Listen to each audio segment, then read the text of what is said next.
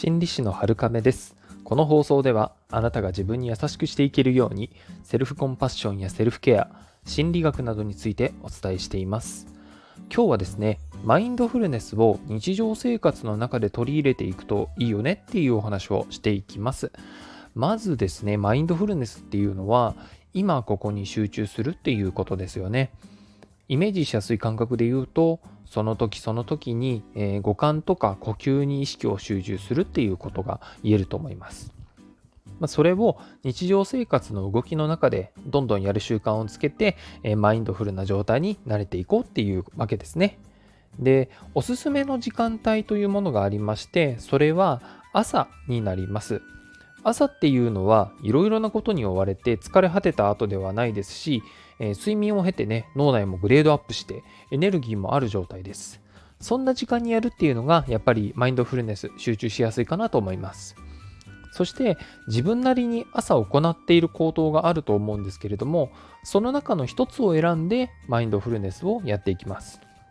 例えば朝食を食べるとか、シャワーを浴びるとか、出勤中に歩く時間があるとか、あるいは運動とかね、散歩の時間もあるかもですし、まあ、コーヒーをね、毎朝飲むよっていう人もいるかもしれないですね。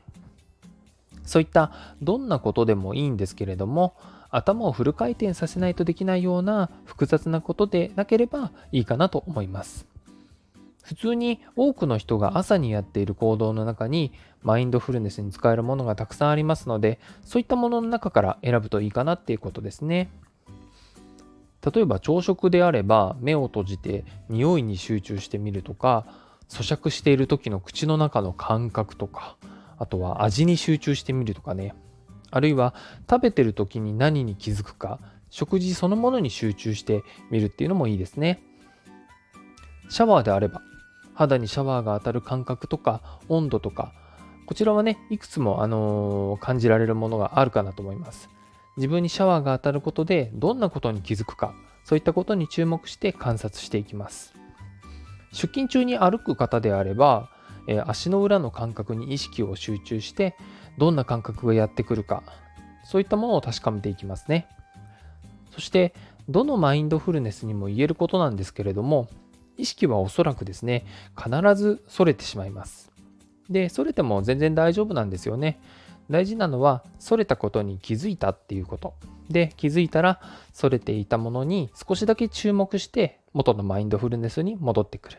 まあ、ここの切り替えを優しくやってあげることが大事かなと思いますね。無理やりこう切り替えるというよりも、まあ、えー、それていた方を見て、よし、じゃあ戻りましょうかね、みたいな感じで、元の方に戻っていくっていうくらいの感覚がいいと思います。で、必ず戻すっていうことが大事なんですよね。そこで注意の対象を他のものに変えてしまうと、やっぱり意味がなくなってしまいますので、マインドフルネスをやるんであれば、えー、最初に注目するものを決めてね、えー、そこに戻ってくるっていうことを繰り返していきます。そして、このマインドフルネスをやることによって、注意を向ける力、注目する力ですよね。えー、意識を戻す力、そういったものが鍛えられます。で脳の神経っていうのは筋肉と同じように使えば使うほど発達していきますのでやればやるほどこの力も上がっていくわけです。